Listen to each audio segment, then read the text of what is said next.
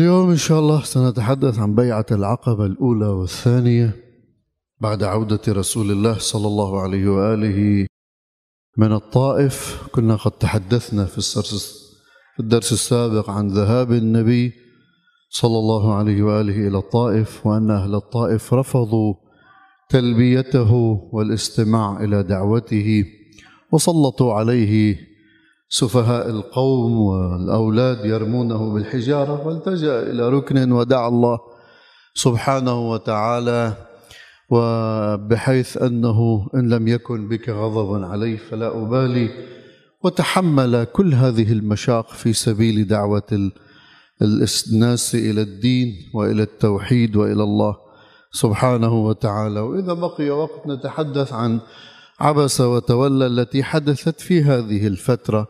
يعني إحنا عم ننقي أهم الأحداث ولا إذا بدنا نقعد على كل تفصيل مع مين قعد وشو حكي.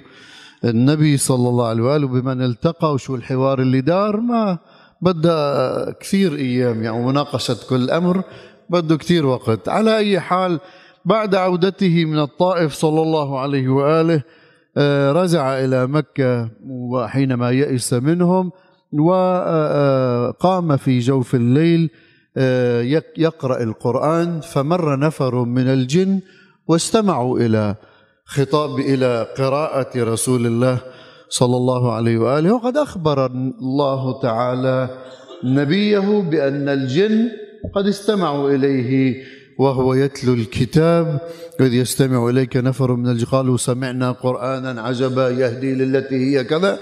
وإلى أن قال فمنا المسلمون ومنا القاسطون وذهبوا إلى قومهم إلى اخره وهذا بدل على شيء يعني نقطة بين هلالين إنه مفهوم مرتكز عند المسلمين اليوم أنهم يلتقون بالجن وممكن الواحد يحضر جن ويشوف الجن ويتلبس الجن وما إلى ذلك من أمور شيء.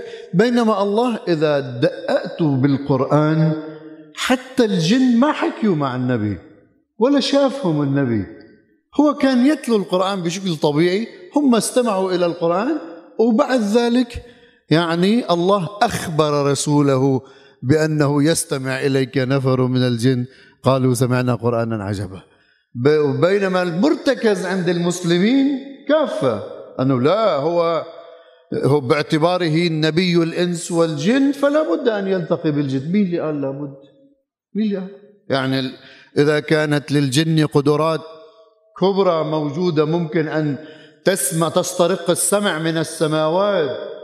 طيب فمن الطبيعي أنه تعرف بكل أحاديث الوحي اللي يبلغ فيها رسول الله صلى الله عليه وآله وسلم وبالتالي منهم من يختار الإيمان ومنهم من لا يختار الإيمان. ويكون حجة عليهم. ما عندنا مشكلة يكون نبي الجن بس نبي الجن مش على أساس إنه بيقعد مع الجن وبيحكي مع الجن وراحوا عملوا هاي الحية الطويلة اللي إجت والإمام علي على المنبر تصور ثعبان فايت من المسجد بهالضخامة هاي والمسلمين قاعدين ما حدا خاف. هو موسى نبي؟ سلام الله عليه. فلما رآها تهتز كأنها جاء ولا ولا ولا ولا مدبرا ولم يعقب ما تطلع لورا خاف. ونبي وبايده معجزة بايده معجزة. طيب فمن الطبيعي لا يقول لك إمام علي على المنبر وفوت ذاك الثعبان وجاي يستفتي الإمام علي بعض الفتاوى. هي أساطير وحكاية. لا أو مثل هذا بمدينة المعاجز يقول لك سبحان الله عم كون أني مش ناوي أحكي بس بيجوا لحالهم الأفكار. هذا بيقولوا أنه النبي كان قاعد وعنده هيك كبراء الجن. طيب وعم يستفتوه كذا ويحكوا معه شوي دخل الإمام علي. إجا هذا الجني مباشرة لزق برسول الله وقال له أي أستجير بك يا رسول الله من هذا؟ قال شو مسوي لك هذا؟ شو مسوي لك علي بن أبي طالب؟ قال شايف إيدي بعده حامل إيده بجيبته. شايف إيدي المقطوعة قطع لي إياها هذا. عندما كنت أنا أغرق آه، سفينة نوح. شوف شوف شوف شوف. أساطير وإذا بتحكي قدام بعض الشيعة يقول لك الله أكبر عليك أنت ضد أهل البيت ما بتؤمن بالكرامات. خي بؤمن بالكرامات بس بؤمنش بالخرافات. في فرق بين الكرامة والخرافة؟ لك أنت بدك تسيطر على عقلي بخرافات؟ حر أنا ما بدي أؤمن. بؤمن بالكرامات بس خرافات؟ دين أساطير؟ شوي قال له لا طلع بعيني بعيني. رايح ضاربني بإيده بعد عيني مطفية من يومها. لا وقصة طويلة آخر شيء طلب من النبي يلزق له إيده. حكاية.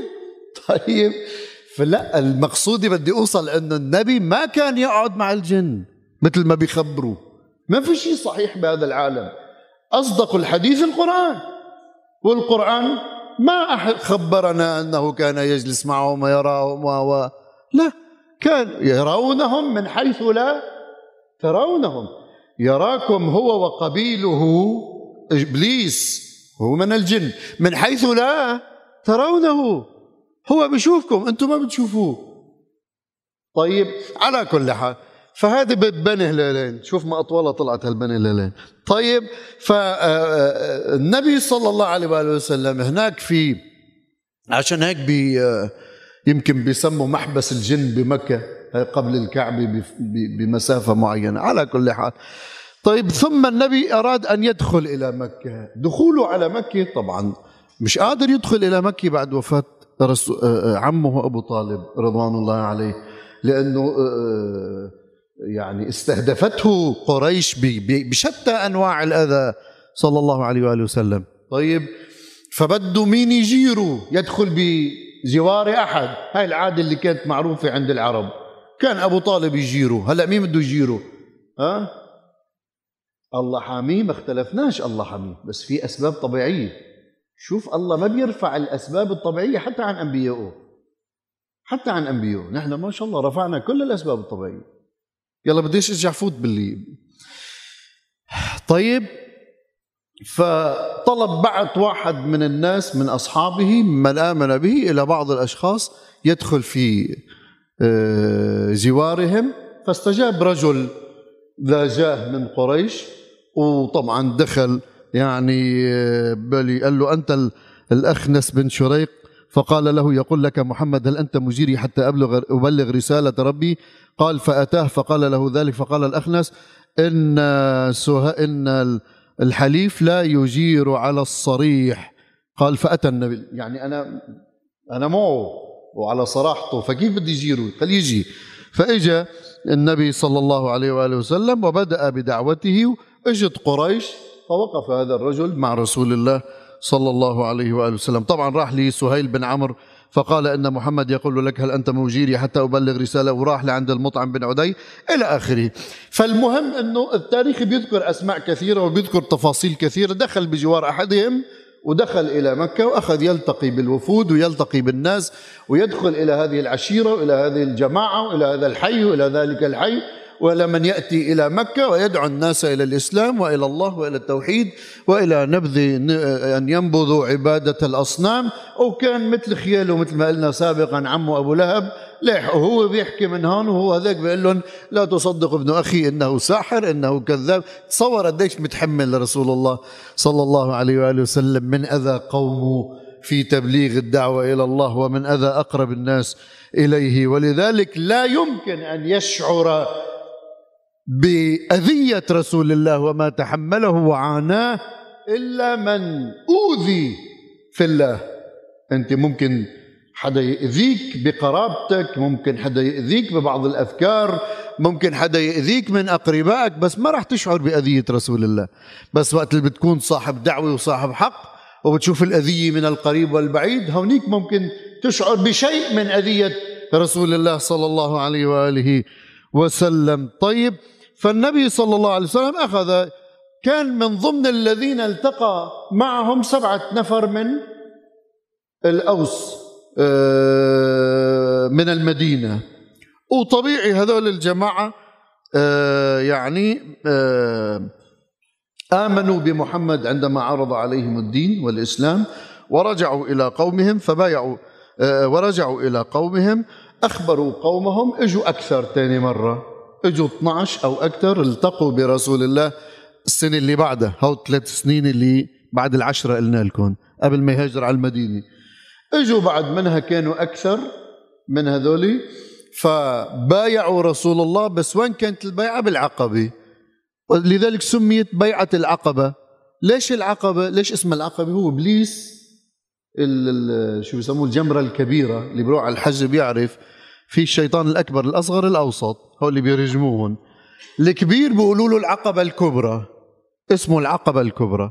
فهنيك تمت البيعة على أساس أنه ما تشوف قريش وتفشل له هالمشروع اللي يعني يقوم به لأجل إيجاد أنصار في المدينة لأجل أن يذهب ويكون قد وطأ الأرض. يعني النبي كان عم يفكر استراتيجيا ببعد النظر بحيث أنه يدخل إلى المدينة فيجد له أنصار إذا اضطر الأمر ويبدأ بدعوته وبنشرها من هناك لأنه قومه لن يعني يقفوا معه. بتعرفوا مثل ما بيقولوا شو بيسموها هاي مطربة الحي أو مغنية في الحي لا تطرب شيك؟ أو, أو لا نبي في قومه من هالشكل.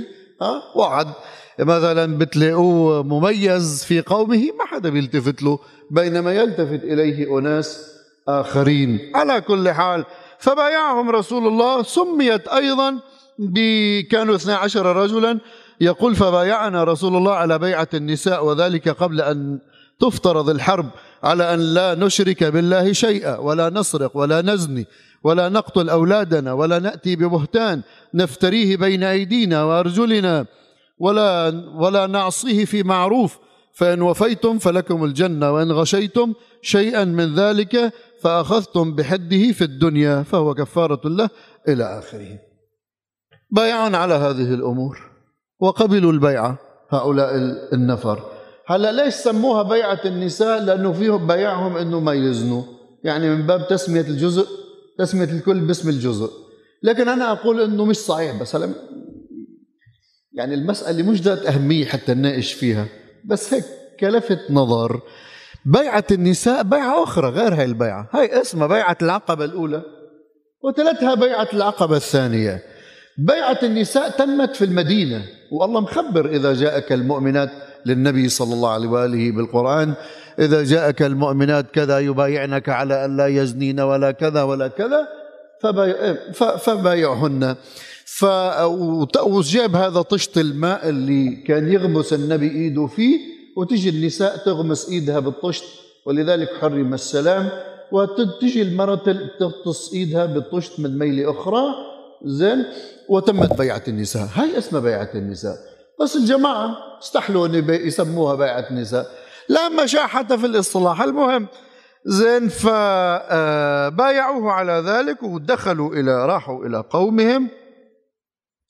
ودخل مثلا نعم من الأوس هذول الجماعة بني عبد الأشهل وكان فيهم سعد بن معاذ وهذول كبار الصحابة. نعم وأخذوا يقولون لقومهم بأن بأنه ما سمعوا مثل ما جاء عن محمد صلى الله عليه وآله. كيف قال قال يا بني عبد الأشهل هذا سعد كيف تعلمون أمري فيكم؟ وسيدهم كان قالوا سيدنا وأفضلنا رأيا وأيمننا نقيبة. قال فإن, فإن كلام رجالكم ونسائكم علي حرام حتى تؤمنوا بالله ورسوله. قال فوالله ما أمسى في دار عبد الأشهل رجل ولا امرأة إلا مسلما أو مسلمة. وصار ينتشر الإسلام في المدينة حتى إجوا بالسنة اللي بعد منها 73 شخص 70 رجل وثلاث نساء كما يقال. فإجوا التقوا برسول الله. طبعا النبي بالبيع ببيعة العقبة الأولى أرسل معهم مصعب بن عمير يعلمهم الإسلام. وأخذ يدور على بيوتاتهم وعلمهم الإسلام مما تعلمه من رسول الله صلى الله عليه وآله وسلم. ثم جاء جاء مصعب مع من الذين آمنوا معه في السنة التي تليها. قلنا 73 نفر. والتقوا النبي صلى الله عليه وآله وحدثهم رسول الله. ثم اختار النبي قال لهم اختاروا منكم 12 رجلا. للبيعة وكانت بيعة العقبة الثانية بنفس المكان ثم بايعوا رسول الله صلى الله عليه وآله على أن يؤمنوا به ويمنعوه من أنفسهم. يعني حاربوا بين يديه ويدافعوا عنه عن رسالته عن دينه إلى آخره. فضلا عن تلك الأمور التي فرضها عليهم يعني من الصلاة والإيمان وعدم الزنا وإلى آخره. وبايعوه وتمت البيعة على ذلك. ثم بعد ذلك ضاق الأمر على رسول الله صلى الله عليه وآله وسلم وكانت الهجرة وسنتحدث عن الهجرة إن شاء الله في الدرس المقبل إذا بقينا من الأحياء. من القصص المهمة التي اختلف عليها المسلمون قضية عبس وتولى. إن النبي صلى الله عليه وآله وسلم كما جاء في الرواية كان يناجي عتبة بن ربيعة وأبو جهل والعباس بن عبد المطلب وابي وأمية بن خلف وآخرون. عمي يعرض عليهم الإسلام. طيب اجى ابن أم مكتوم رجل ضرير دخل قعد قال له يا رسول الله اقرئني قرآنا اقرأ لي قرآن. زين. النبي ما عمل شيء ضل مكفي حكيه. ليش؟ لأن النبي صلى الله عليه وسلم همه أن يؤمن هؤلاء. فإذا آمنت صناديد قريش آمن الناس واستطاع أن يبلغ رسالته بكل هدوء من دون هذه الضغوطات والحرب القاسية عليه. الحرب الاقتصادية والنفسية والإعلامية والجسدية والأذية وما إلى ذلك. مقبل عليهم يعلمهم. زين مرة ثانية يا رسول الله اقرأ لي قرآن. نبي ما التفت له. مرة ثالثة يا رسول الله اقرأ لي قرآن. هذا وقتك. هلا لو أني مطرح النبي كنت قلت له هلا وقتك روح عند علي بن أبي طالب يقرأ لك قرآن. مش فاضيين هلا. طيب. فقيل بأن رسول الله عبس عمل هيك. قطب حاجبه. فنزلت الآية. هذا الرأي المشهور عند السنة وبعض الشيعة. وبعض الشيعة. نزلت الآية عبس وتولى. أن جاءه الأعمى وما يدريك لعله يزكى أو, أو يذكر. فتنفعه الذكر أما من استغنى فأنت له تصدى وما عليك ألا يزكى. وأما من جاءك يسعى وهو يخشى فأنت عنه تلهى كلا إنها تذكرة فمن شاء ذكره في صحف مكرمة إلى آخر السورة زين في مجمع البيان قال كان إذا رأى النبي صلى الله عليه وآله ابن أم مكتوم يستقبله ببشاشة. بيبتسم بوجهه هو ما بيشوف رجل ضرير. ويقول له مرحبا بمن عاتبني به ربي. طيب جماعة من علمائنا الشيعة ما رضوا بذلك. قالوا هذا يخالف خلق النبي إنك لعلى خلق عظيم. هذا خلاف الأخلاق وهم هذا خلاف العصمة. اللي بياخذوا بدائرة العصمة الأوسع. ها لك قلنا نوعدكم قديش بدنا نحكي عن العصمة وبعد ما حكينا لكم. في ثلاث آراء بالعصمة.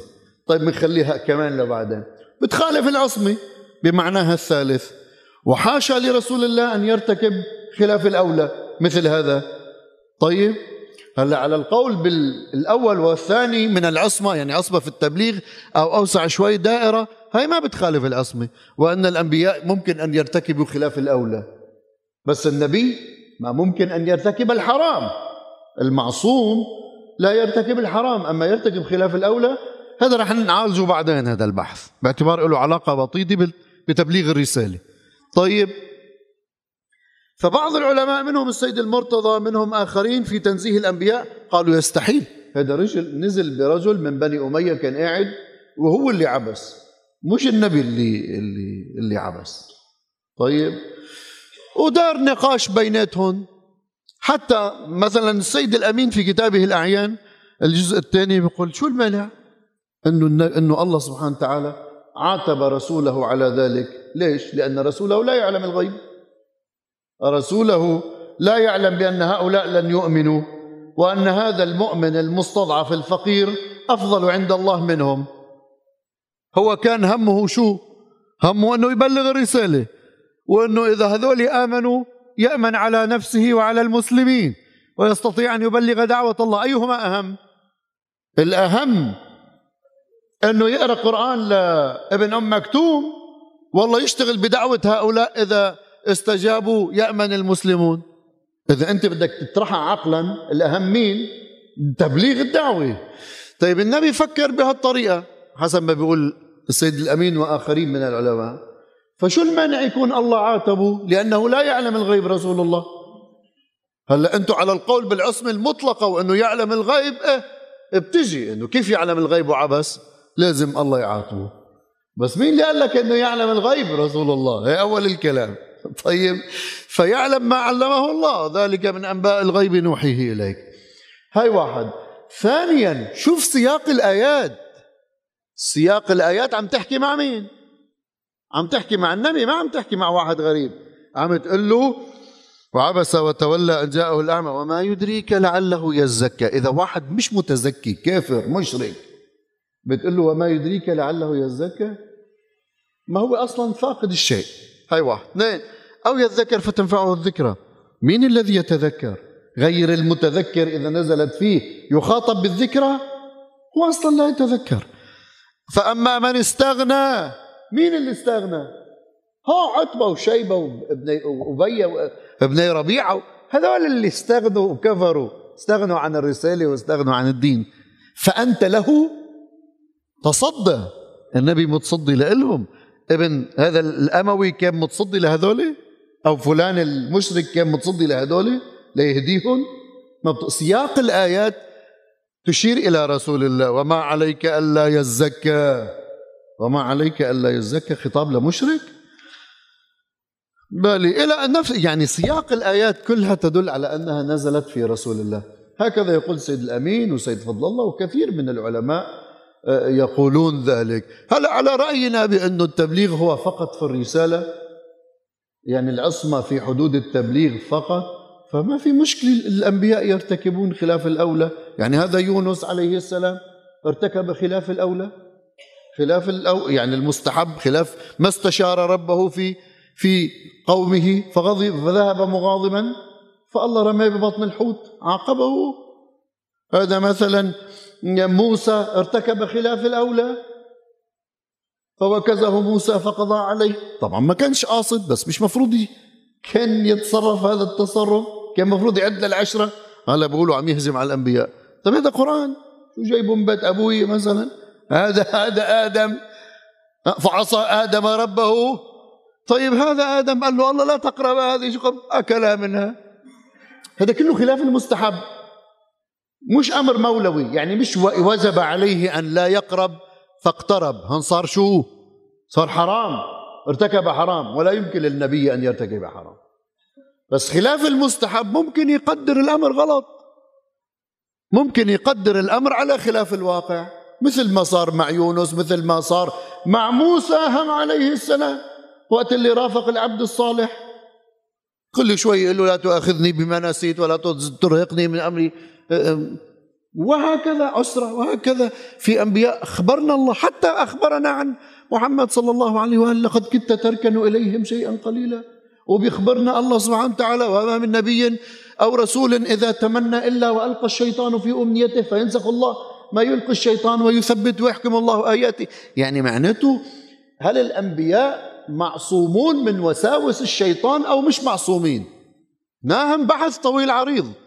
بعدين بنشير له بس مقصودي إنه شو المانع يكون خبر النبوة؟ هذه ما بتخالف إنك لعلى خلق عظيم كما يقول السيد الأمين أو غيره من العلماء. ولا بتخدش بالعصمة على الإطلاق. بالعكس هو هدفه أن يؤمن هؤلاء القوم وإذا آمنوا فبيكون قد يعني رفع كثير من العذاب ومن المصائب عن الذين آمنوا معه.